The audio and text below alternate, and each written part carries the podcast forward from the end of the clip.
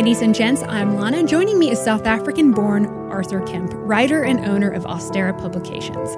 Recently, the UN made the claim that Israel is just like apartheid South Africa, and my guest completely disagrees. He's a critic of both apartheid South Africa and Israel, but not for the reasons that you think, so stick around. Arthur Kemp, I had you on the show back in the summer of 2016 now. A lot has happened since then. Welcome back.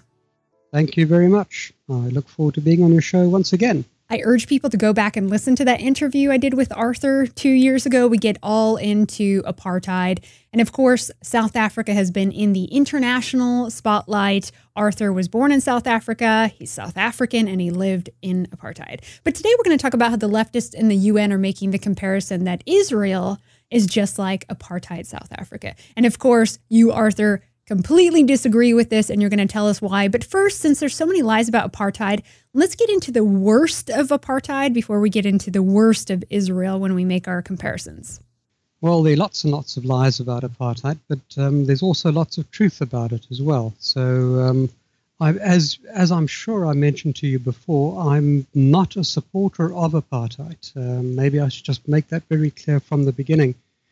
And the reason why I'm not a supporter of apartheid is apart from the fact that it's uh, morally wrong to oppress anybody, um, it's also uh, was also a very bad system for ensuring white survival, because apartheid was old-fashioned white supremacism, where you had whites, a tiny number of whites, no more than four or five million, ruling over tens of millions of blacks and using them as labor and then expecting them to be happy with physical with physical uh, segregation in the urban areas and never having equal rights in the areas where the whites are supposed to be. And apartheid never created any type of white homogeneous society. It's a it's a lie. It isn't true. Apartheid, all that apartheid did was create a fake outer white bubble but underneath it, all blacks did all the labor. They cleaned the houses, they uh, cut the lawns, they did all the building. Every building you see in all videos or pictures of, of South Africa, every single building that you would think of in South Africa was built by blacks. And um, you cannot have a system where you are in a minority, where you use foreigners as labor, where you're going to survive over the long term. All of history tells you that that's a disaster. So I'm not a supporter of apartheid for those for those reasons. However, what I can say about apartheid is this, and it's it's not a it's not a thing which works when you try and explain it to black people. But there's no doubt that because of white rule, blacks in South Africa, in terms of physical uh, uh, things, were probably better off than what they were under black rule. Now that doesn't work to justify it with black people because it's a axiomatic rule that everyone on earth would be would prefer to be misruled by themselves than to be ruled properly by someone else. So I fully accept that that isn't a rule. But let me just give you some examples of what I'm of what I'm talking about in both senses about how apartheid was nonsense and how uh, they did really quite quite well at the local population. Everyone knows perhaps the most famous black area in South Africa is called Soweto. Uh, that's a, it's a huge black residential area outside Johannesburg. Now, most people don't know the origin of Soweto. Um, Soweto uh, is most famous for the 1976 uprising, which is still celebrated as, as, as the great resistance, beginning of armed resistance to apartheid, which it wasn't really. But people don't know that apartheid, that Soweto, I beg your pardon, Soweto dates from the early apartheid times. In fact, Soweto was built under apartheid, and it was built as a labor reservoir for Johannesburg. Um, there were only 7,000 houses for black people uh, in 1950 in that in that area, but by 1952, the government's had a, the government's Council for Scientific and Industrial Research, the CSIR, which I'll tell you about the CSIR later. Um, they drew up plan to make cheap housing, and they started building housing like crazy. By 1954, they built another 7,000 houses. By 1956, they, they, they built another 20,000. And, and by 1960, well over 25,000 houses had been built for blacks in that area. Um, they continue to build it, and people don't know. Today, Soweto is over 200 square kilometers big. It's 77 square miles in size. It's a population today of over 1.2 million. And all of that was built under apartheid, was built by blacks under white rule. Uh, so, uh, Soweto, it was only renamed, it was only named Soweto in 1963, by the way, uh, called, was uh, amalgamated into what they called the southwestern townships. But Soweto has the largest hospital built for blacks, largest hospital in the southern hemisphere. In fact, it's the eighth largest hospital in the world. And that was built by the white government, by the apartheid government. Um, these are just some of the things uh, I, we could we could go into. We could go into how the black uh, infant mortality rate dropped dramatically under white rule, which is another good reason um, why apartheid was nonsense. Because what apartheid did was it allowed the black population to increase dramatically and overwhelm the whites. But the point was that these were all things which which were done un, under apartheid. Um, as I said to you, I'm not justifying whatever else apartheid did, but those are some of some of the stories, and I think the the lesson of Soweto shows uh, what apartheid did and why it was doomed to failure at the same time. Now, what about some of the accusations that uh, the whites were mass murdering blacks during apartheid, or you brought up Soweto that uh, it, Soweto was napalmed? I mean, there's been some outrageous stories that they claim that South Africans did. Any yeah, of it true? I've, well, look, um, I served four years in the South African police in the uniform branch, and that included a spell in what was called Unit 19. And this would have been from 1984 to 1989. So uh, at the at the height of the state of emergency, as it were. Um, and yeah, I I saw, I, and the South African police were on the front line of enforcing apartheid, if you want to call it that, or on, on the front line of, of controlling black uh, black unrest, both in terms of terrorism, the ANC's uh, armed campaign, and also just in terms of controlling riots.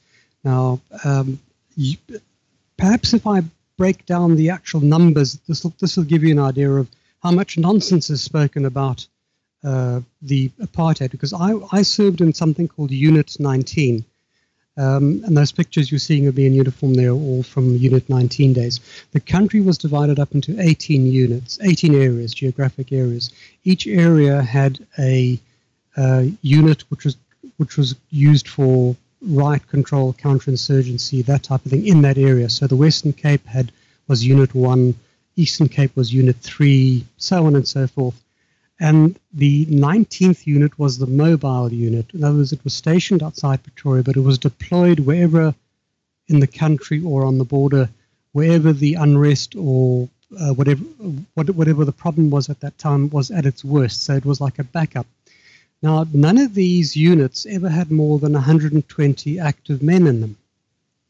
So if you quickly work that out, that is 18 times 120 or 19 times 120 if you want to do it that way, you can see that that never amounted to more than 2,280 odd people, 2,280 odd policemen.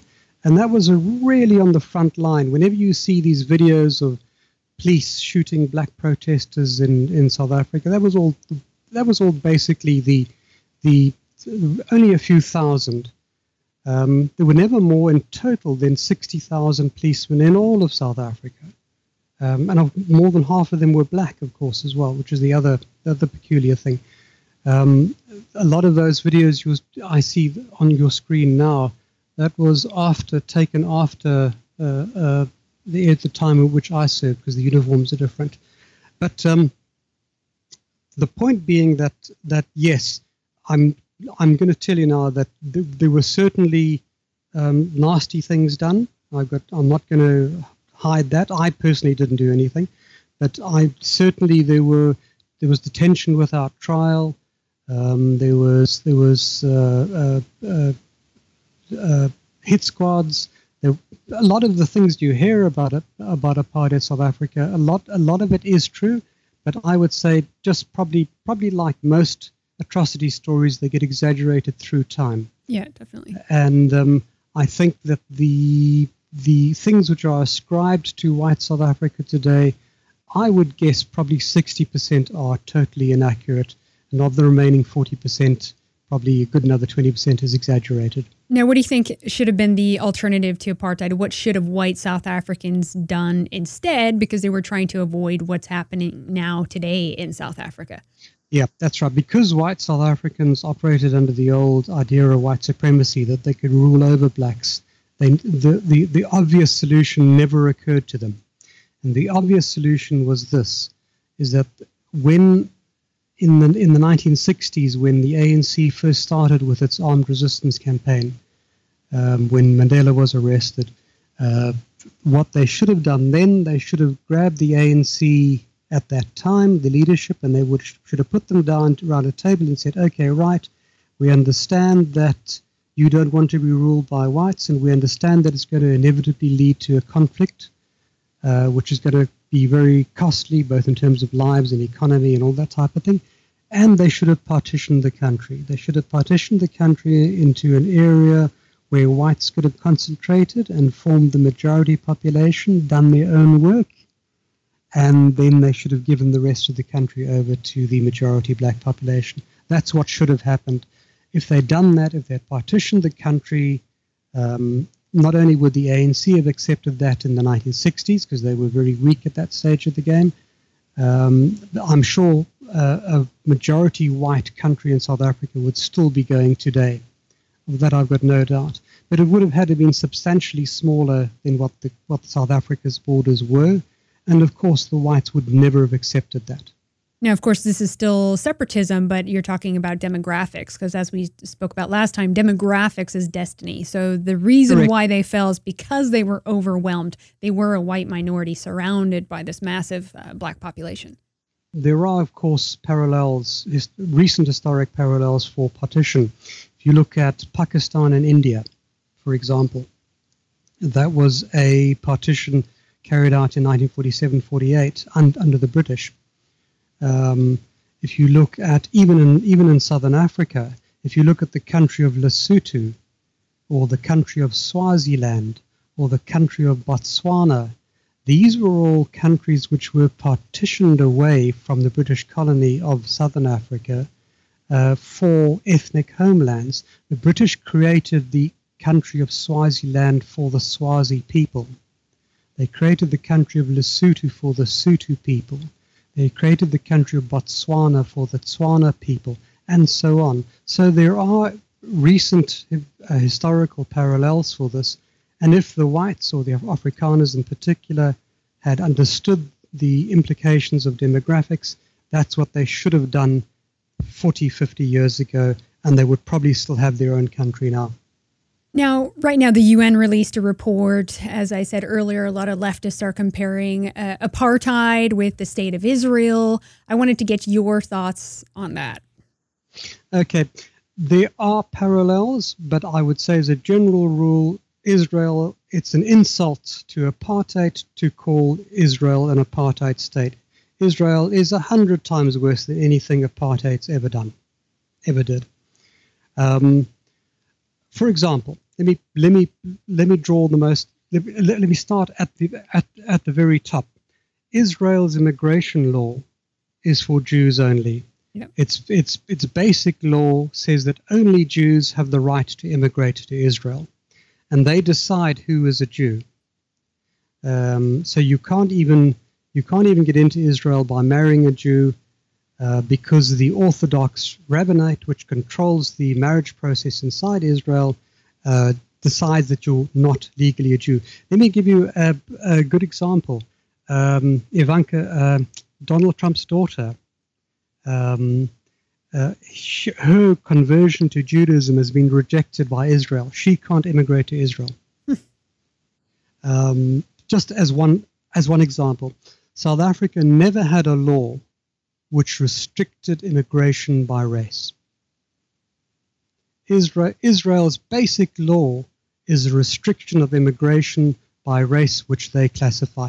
And we all know, we, I'm not going to get into the debate of whether Jews are a race or not. There's more than enough genetic, genetic studies on that to show that they all share 70 plus percent genetic commonality. And I think you still have to do a DNA test to prove Jewish ancestry to get into Israel, right? Um, right of return. They, that's right. They brought that in because there were so many Russians getting getting into Israel by claiming that they had a great great great great great grandpappy was Jewish or something like that. So they actually brought in DNA tests to tests for Jewish haplogroups for these people. So yes, if you try to, if you're a Jew, you claim to be a Jew, and you try to immigrate to, to Israel, they can and do subject you to DNA tests. Now, South Africa, of course, DNA wasn't wasn't in existence at that time, but South Africa never had such a system. Um, South Africa had a, what they called the Population Registration Act. And in terms of the Population Registration Act, they defined racial groups, but the racial groups, the racial definitions were if, if I if I say it myself, ridiculous. For example, they they um, the definition of a white person in South Africa. I'm going to read you the exact law from the Population Registration Act of 1950. A white person was defined as follows: "Quote: Someone who, in appearance, is obviously a white person, who is generally not accepted as a colored person, or is generally accepted as a white person." and is not in appearance obviously a white person. can can you believe that that was the, and those were the definitions they used for all the racial groups. So it was the most ridiculous definitions. And of course, what happened because they were ridiculous definitions, people appealed against them all the time, and there was an appeal process set up. So you could actually change your race even in South Africa. Hmm. And there were many, many uh, people of mixed ancestry who claimed that they were white and because they were accepted as white by the community in which they lived, they were reclassified as white. So there was to to compare Israel's uh, racial classification laws to South Africa's racial class- classification laws is completely false. Now, did they have a uh, law in apartheid that a, a white person couldn't marry a black person? They did indeed. It was called the Immorality Act. No, there were there were two laws. There, were, there was a law called the Immorality Act, which forbade sexual relations between the races. And then there was something called the Prohibition of Mixed Marriages Act. Okay. Now, the, these acts did indeed uh, uh, make it illegal to marry across across the country, and this this across the racial line, and this is a clear parallel with Israel. So yes, in that in in that sense, it was very very very very similar. However, of course, Israel does take this even a step further because there was, under the Mixed Marriages Act, Jews could marry non Jews in South Africa. And many did. But in Israel, non Jews can't marry Jews. So even in terms of the even in terms of the of the marriages uh, legislation, Israel is ten times m- more strict and more ridiculous than what South Africa could ever have accused of being. South Africa never forbid Jews from marrying non Jews. The other interesting thing is the de- the deportations that are happening. How how would you compare that? I mean, right now well, there are Africans being deported from Israel. They're shipping them up to Sweden and kicking them out, yes. throwing them in jail. How would you compare those things? Well, of course, uh, South Africa. Um, South Africa eventually ended up building an electric fence along the Kruger National Park to stop illegal blacks coming in because there were so many blacks trying to break into this white racist hellhole um, to, to, to get away from other black countries. Um, so they eventually had to build a fence. But yes, the, the South Africans deported illegal aliens. So there's nothing wrong with deporting illegal aliens. Um, but the South Africa did take in uh, refugees. Um, I can't think of it. There, was a uh, Mozambican. There was a Mozambican pilot called Adriano Bomba who defected to South Africa. And he was taken in as a refugee. I think that would have been in the 70s, late 70s. That would have happened. Um, but there weren't. There, there wasn't the, the, big fake refugee movement that you have today. Um, uh, so that that that example isn't there. However, the fact that Israel is deporting or is get, getting rid of its its so-called refugees. And by the way, I I must agree with him on this. I think of course, yeah. Every, everyone's entitled to kick out these fake refugees. The whole thing's a hoax. Um, uh, no one has the right to flee 30, 40, 10, sorry, not 30, 40, three, four countries to seek refuge. If you're being persecuted in your country, you've got the right of refuge in the first country, first safe country bordering the one you're fleeing. You can't go, well, I'll pick and choose. I think I'll go to Denmark and get refuge there. That's just nonsense. There is there there are no real genuine refugees at all. Even the Syrians who are fleeing a genuine war, um, they could flee to other parts of Syria. Um, there's absolutely no reason for for someone in in uh, from Damascus to flee to Germany and yeah. ask ask for asylum. It's nonsense. So uh, I do support Israel's uh, stance on this, but um, and I, for that reason, there isn't really a parallel with with deporting deporting re- refugees. I think what there is, however, is uh, Netanyahu's statement. Uh, he's on record as saying that they must expel all the Africans to preserve the Jewish identity of Israel.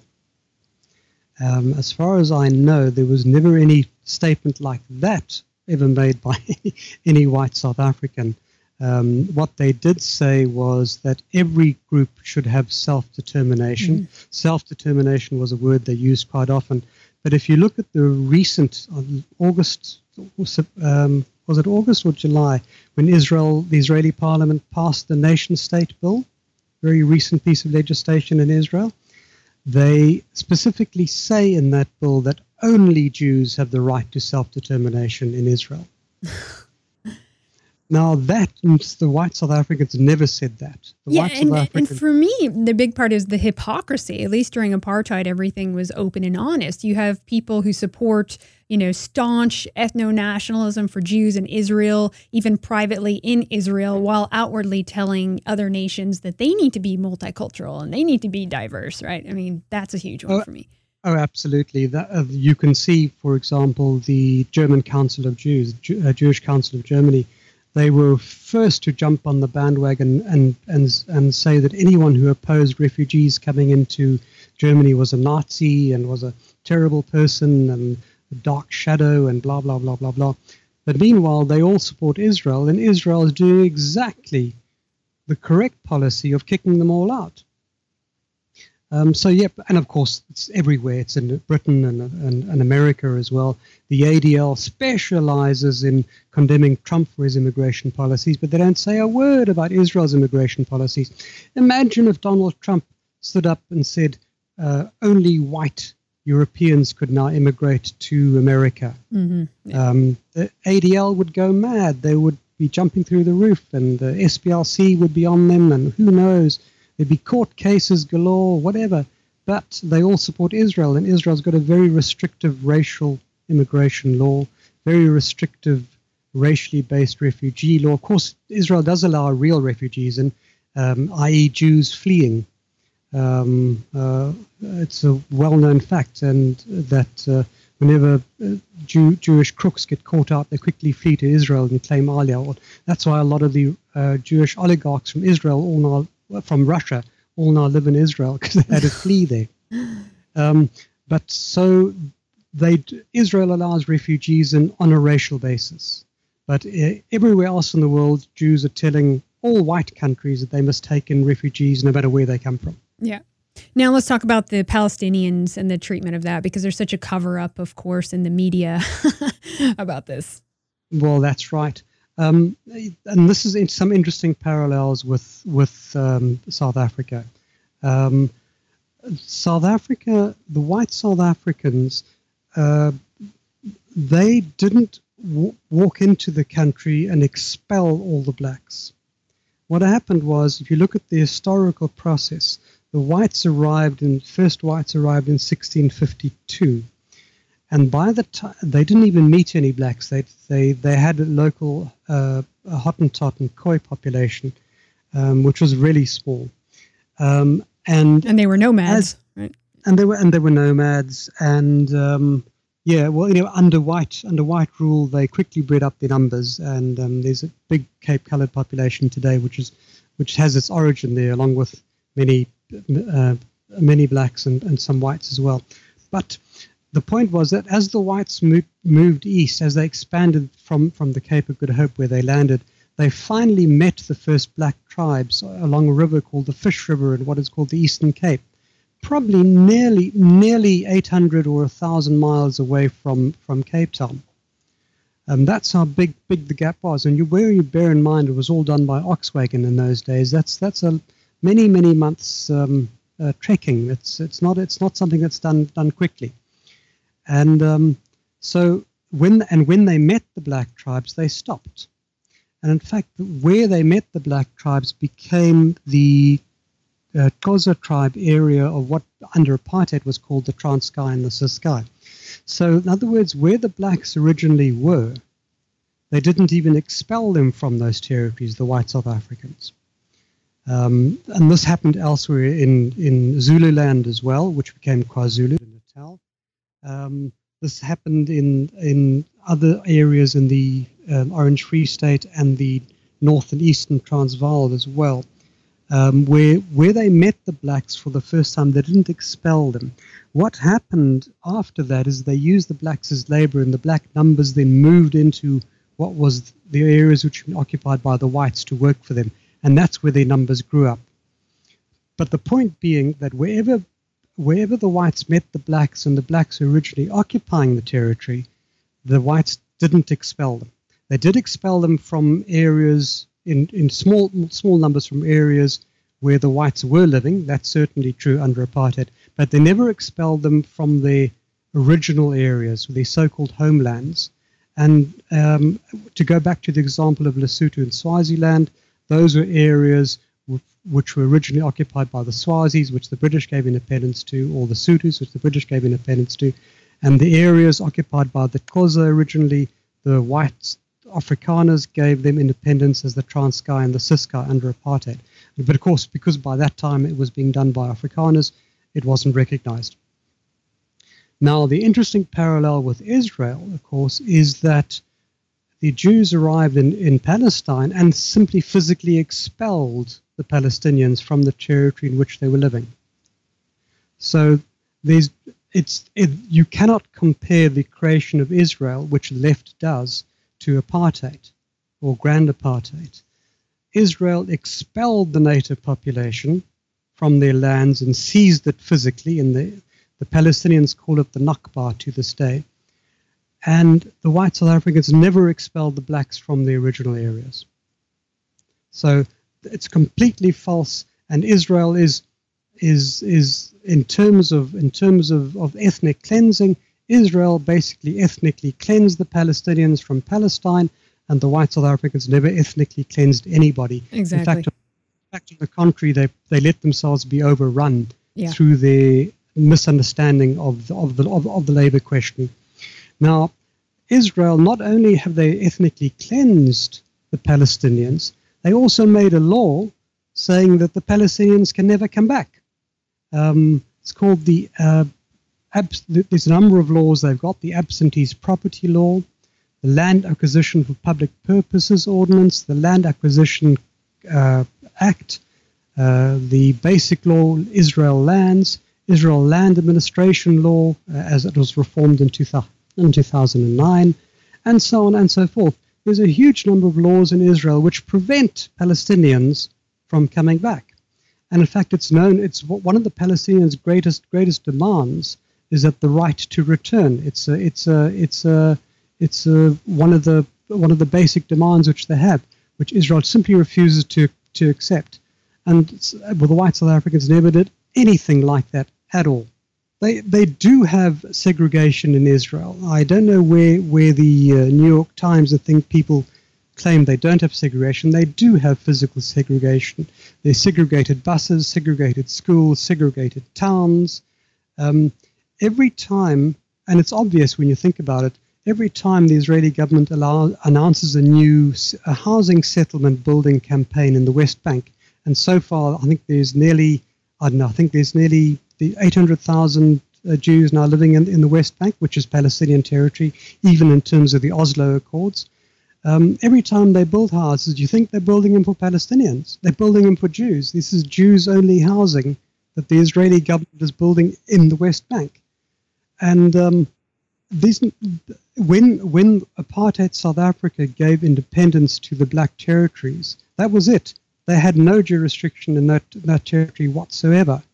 If those, and they did, uh, the if those black territories wanted to abolish abolish uh, segregated sub- suburbs, which they did, they abolished them. If they wanted to allow mixed racial marriages, which they did, they abolished those laws. There were no apartheid laws inside the uh, independent black homelands inside South Africa, ironically. Yeah, exactly.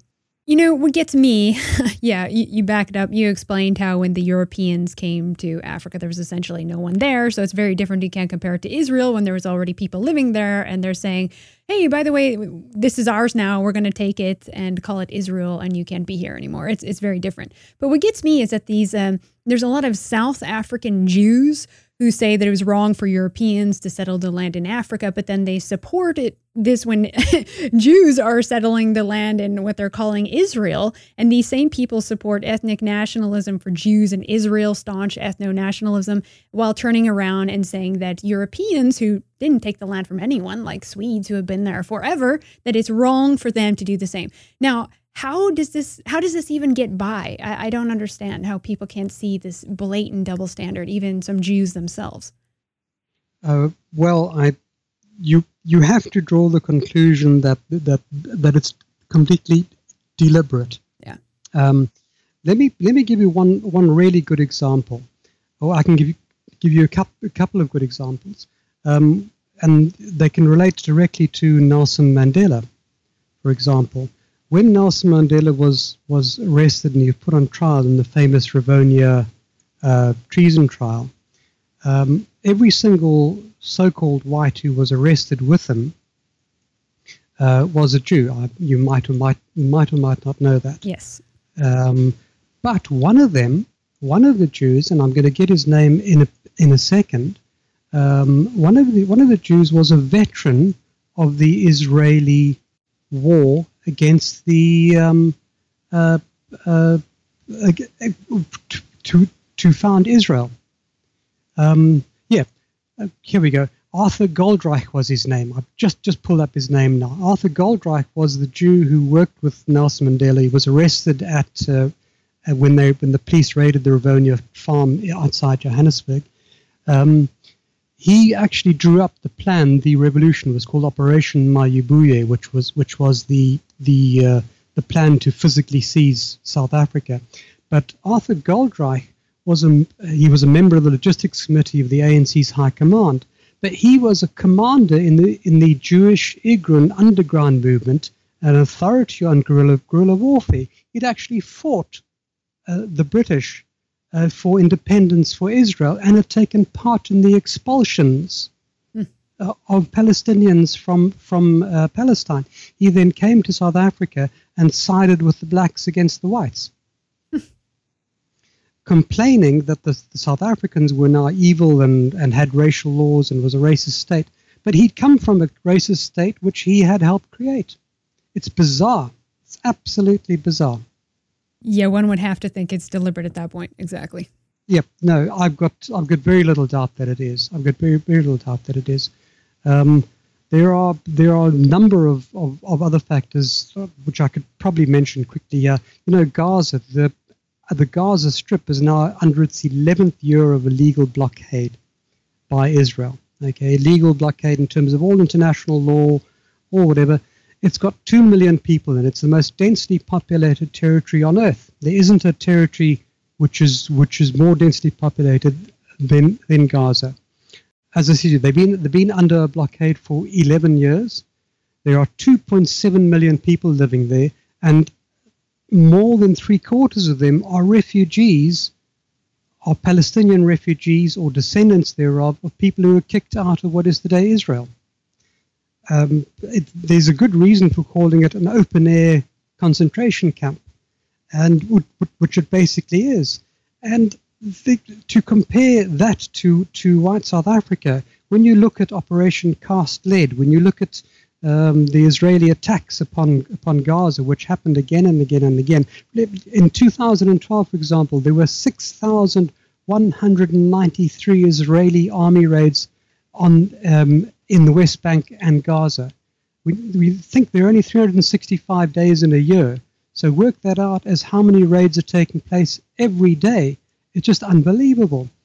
Um, there are there are there's just absolutely no parallel between between white South Africa's treatment of its black population and what Israel does to the Palestinians. During Operation Cast Lead, they used white phosphorus on Gaza.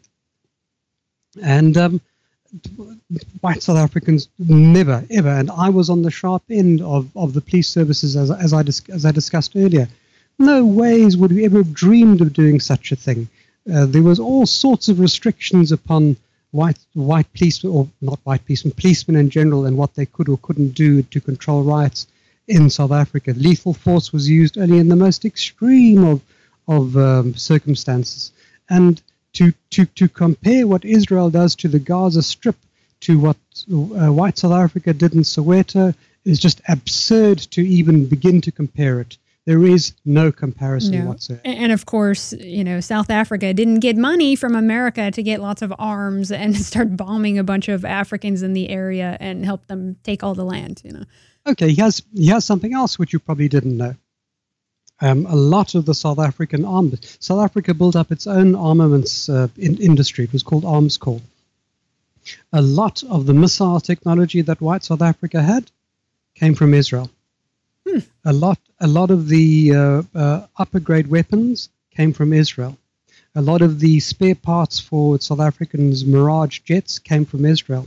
And most importantly of all, most importantly of all, and you can go and check this out, South Africa developed the atom bomb. South Africa had a number of atom bombs, and a lot of the contributing technology, it was, it was mostly done locally, but a lot of the contributing technology was provided by Israel. There was Israeli nuclear physicists working alongside South African nuclear physicists in Pelindaba and the other nuclear research, nuclear weapons research projects situated around Pretoria. So Israel actually helped South Africa get nuclear weapons, and uh, that that of course just gets swept under the under the rug nowadays. They pretend, oh no, never happened or whatever. But that's and that's the truth. No one says that about. If, if they want to condemn Israel for something, they should mention something something like that.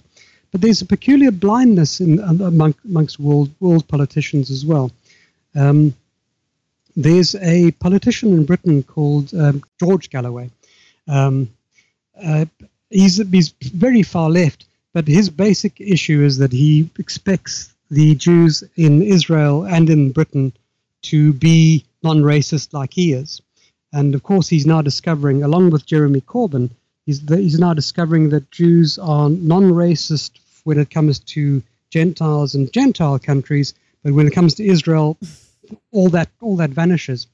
George Galloway spends his time running around now saying being pro-Palestinian and the stuff. I think he's married to a Palestinian now. I think, um, but the point being that uh, Galloway in his younger days took part in the anti-apartheid movement and he described in a, a TV interview with, done with him a couple of years ago how he couldn't be anti-Jewish because when he went to South Africa, all of the Jews who were, helped him, who worked, he was doing some under, underground thing for the ANC. All the all the all the whites in, in Johannesburg who helped him were all Jews, so he can't be Jewish because he was working with them. But the point was that this was at the height of when Israel was busy expelling all the Palestinians, where Israel was bringing all its in, in, in all its racial laws. Israel, and he, it just never occurred to him that Israel was doing things in his eyes 20 times worse than what the whites in South Africa were doing, but he just wasn't interested in, in helping the Palestinians at that stage of the game. Oh, it's a it, it's a peculiar it's a peculiar blindness, and they will eventually all pay the price. Um, Jeremy Corbyn. Uh, it's interesting that the Jewish lobby in Britain is doing its absolute best to get Jeremy Corbyn taken out.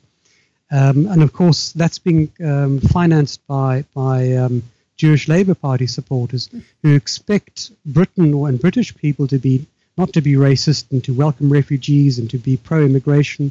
Um, but all that Jeremy Corbyn has done is he's expected Jews to uh, adopt that policy for Israel as well. And now, because he's said that that Israel is actually oppressing Palestinians. Now he's the great Satan. Now he's anti Semitic. And that's, that's, of course, why they want to declare anti Zionism, just an extension of anti Semitism. And that is the official definition. You now can't even criticize Israel without being called anti Semitic. Yeah, trying to put the two together. It should be made clear, too, that the only reason why leftists criticize Israel is essentially because it's an ethno state, a state for Jews. There, there really is no other reason, right? Absolutely right. Absolutely right. And of course, I'm not opposed to an ethno state. I was going to ask you about that. I mean, because you do no, support no. ethno states. So where should oh, Jews where should Jews go? What's the right way to go about this? Well, I I support I support the Jewish right to self determination. I support the Jewish right to an ethno state. I think it's a really bad idea to create one in Palestine, to have created one in Palestine, because it sparked off endless wars, uh, which, together with the Jewish lobby's control of the US and uh, many Western governments, has created all manner of chaos throughout the entire Middle East. I think um, personally that the Soviet Union had the correct idea. Um, in the 1920s, the Soviet Union attempted to create a Jewish ethno state within the Soviet Union's borders called Birobidzhan. Birobidzhan. If, if you look it up, you will see it's still actually got, got a Jewish population there. Uh, that was the Soviet attempt to to solve this the puzzle of what to do with, with the Zionist nationalist Jews. And I think that's probably the the, the best thing to, to, to do with to, to for a Jewish homeland at this stage of the game. Um, however, you know, uh, there are now what seven, six, seven million Jews in Israel. There's, it's probably more, more or less a de facto situation, and we probably have to deal deal with that that realistic fact as well. Uh, should anyone ever actually get around to attempting to deal with this question. I personally am not interested in dealing with it because I'm more interested in creating a European ethno state. Exactly. Exactly. Why should we have to worry about it at all? It's really not our problem, and we don't, we don't want to be paying for it either. I feel I feel sorry for the Palestinians. I understand what what's going on. It must be really quite quite vicious, but I'm afraid um, charity begins at home. I'm yeah. more interested in in in looking after ensuring the survival of, of my people. Once my people are, are have been ensured that, that they're not going to be exterminated, then maybe I can look at look at helping other people who are in trouble exactly. around the world. Exactly. At, at, at, this moment in time, it's not it's not my business where where the Jews have a homeland. Just on on the subject of Jews, I'm actually busy writing a book on the topic at the moment. It's it's called The Fall of Jerusalem, uh, the origin of Jewish racism. Um, and it's going to look into the issue of what you mentioned earlier the hypocrisy, the fact that Jews demand one set of principles for Gentiles and another set of principles for, for themselves, uh, where this has come from, where it goes back to, and how it can be solved. I decided to call it the fall of Jerusalem because uh, the issue goes back to the occupation, to the, to the Roman Jewish wars. Uh, that's probably when Jews first really became be, impacted European society properly. And you can see this from the fact that non-Jews are called Gentiles. A lot of people don't know this, but the word Gentile, is, of course, comes from the Latin gens, which means nation or people, the gentiles. Um, and that's the reason why it dates back from that time. That's why non Jews are called Gentiles, because they're the other nations. So the world was divided up into Jews and gens, Jews and other people. And that's where the word Gentile come from. And that, so it all it all uh, leads back to, to the to the Roman Jewish wars of AD 70 or 66 to 70. And so what the, my book will run a historical parallel, very quick historical run up to the current, situation and then try and explain why there is this hypocrisy and then also finally try and explain Jewish behavior, why they do appear to do this, because I don't believe in conspiracies per se. Um, but uh, it'll explain why why they do behave this way, and then also what what can be done. And what the answer to what can be done is that those Jews who are genetically similar uh, should probably amalgamate out of the Jewish group, and those who simply cannot, for whatever psychological reasons they are, they should be um, allowed to go to a homeland where they're not going to offend everybody, all, all their neighbors. You know, it's interesting too that the state of Israel is only made possible because of, well, Hitler and the Germans, you know, and so sometimes they get called the real Nazis. What do you think about that?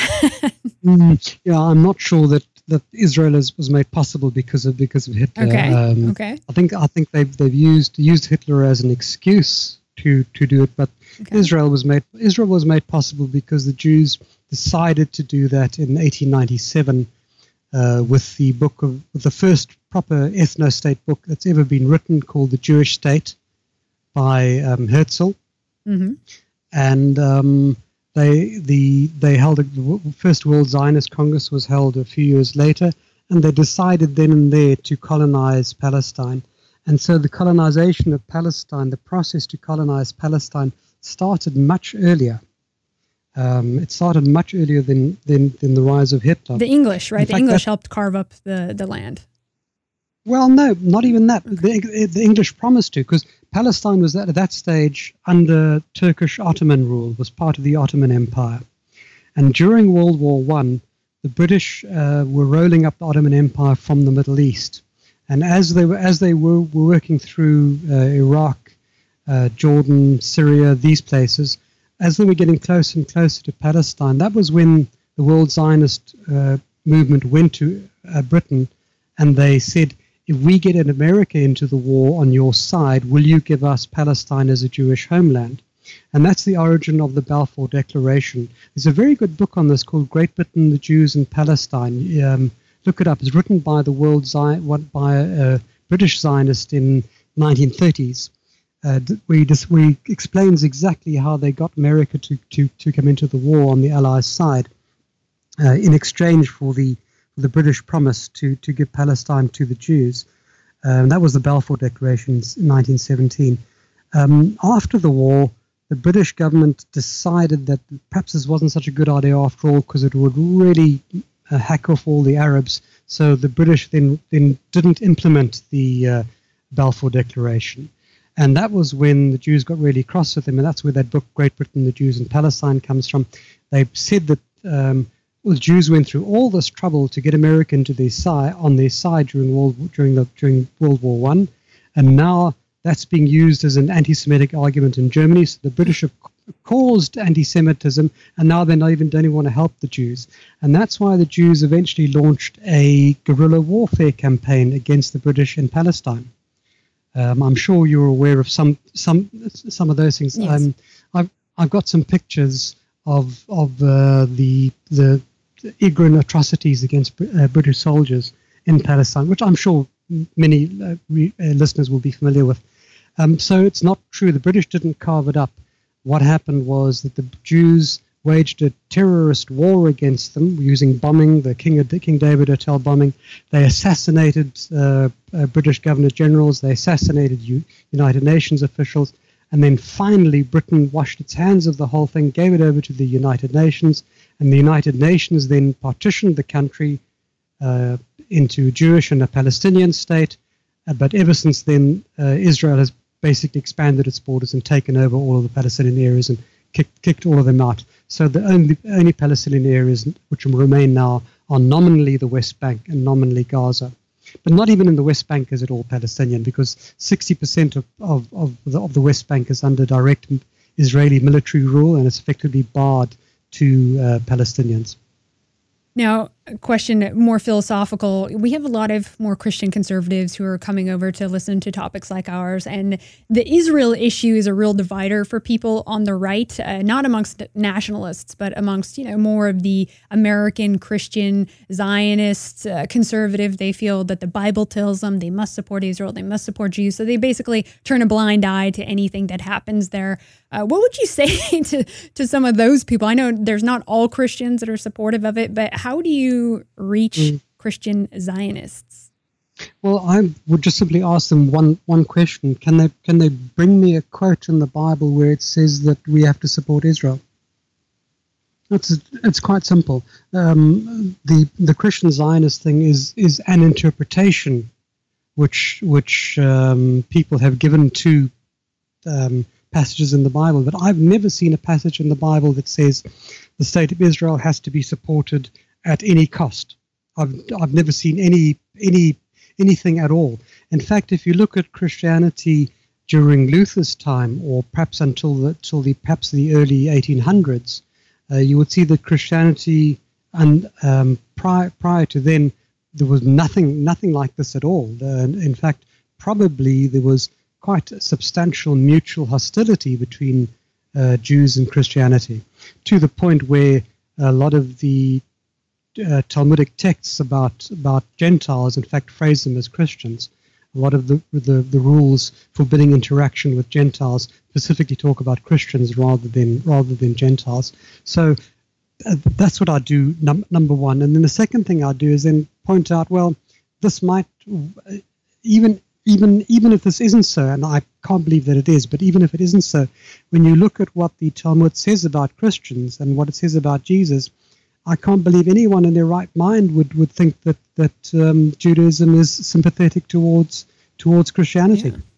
yeah, exactly. And I think even today you can't proselytize as a Christian in Israel.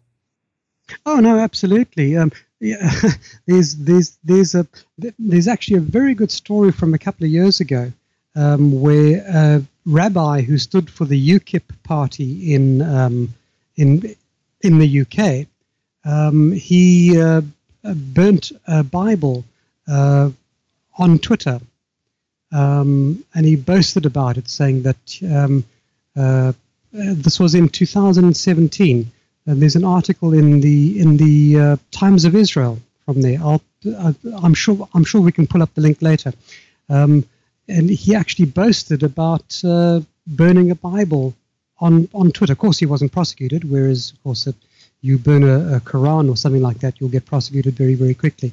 Um, but uh, there's it's it's just very interesting that there's there is actually huge, tremendous hatred towards Christians in Israel.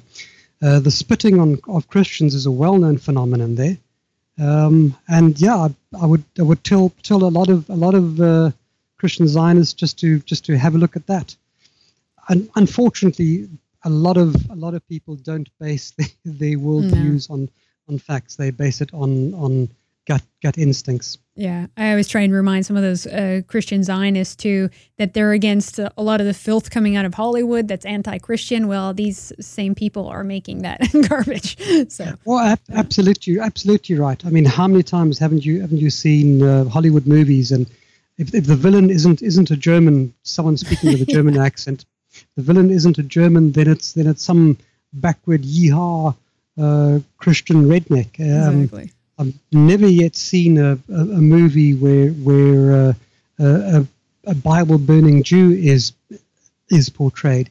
Even when they bring out movies which deal with Jews, for example, uh, the Wolf of, Wolf of Wall of Wall Street. That was a movie which came out a couple of years ago uh, Manafort, I think was was was the Jew's name, who swindled everyone on, on one of the biggest swindlers on Wall Street. They used a Gentile act, actor to portray him, and he, he was portrayed as quite a this likable rogue type character instead of this dreadful Leonardo DiCaprio, thieving, yeah, thieving scoundrel that he was. Yeah. Oh man, yeah. Well, Arthur, I think this is a good kind of crash course into the topic, and I thank you for all the, your work that you do and the knowledge that you provide. So, if people want to find more of your stuff or help support you, tell them how they can do so. Oh, yeah. Well, they can um, find my books at Ostara Publications, ostarapublications.com. That's probably the best way. Well, it's always a pleasure, and we'll have to have you back again. Thanks so much, Lana. Keep well, Hen. By the way, we just came across this clip at the EFF conference commenting on Trump and bringing attention to the Land Expropriation Without Compensation Act in South Africa. And considering that we just talked a little bit about Jewish influence in South Africa, make of this what you will. We know that the first response will be killing. They will kill us for that. There's a group of white right wingers who are being trained by Jews in Pretoria to be snipers snipers. There is no white genocide here. It's an absolute rubbish to say there is white uh, genocide. There is black genocide in the USA. They are killing black people in the USA. There is black genocide here in South Africa. Black people are being killed all the time. There is no scientific evidence that points to any uh, white genocide. in South Africa. It's not true. So much more we could say, but I think that this is a really good start for you to get in there and dig a little deeper. But speaking of South Africa, Trump recently tweeted that he's aware of the plight of white South African farmers and the attempts to steal their land without compensation, and he is keeping a watchful eye. While the theft, rape, brutal murder of babies and mothers and farmers continues in South Africa, the left continues to deny, deny, deny, and even calls it a racist, white supremacist conspiracy theory. But what do you expect from ANC supporting commies? This is far from over, yet a good parallel to what may come to your country if you do not speak up now. Thank you for all your support. We need it. We are independent, listener supported, pro European media, which is vital in these times. Sign up for a membership at redicemembers.com or send a donation. We have a variety of ways how you can do so. All the information is in the text below. We love you guys. Thank you for all the support. Much more coming up. See you in a couple days.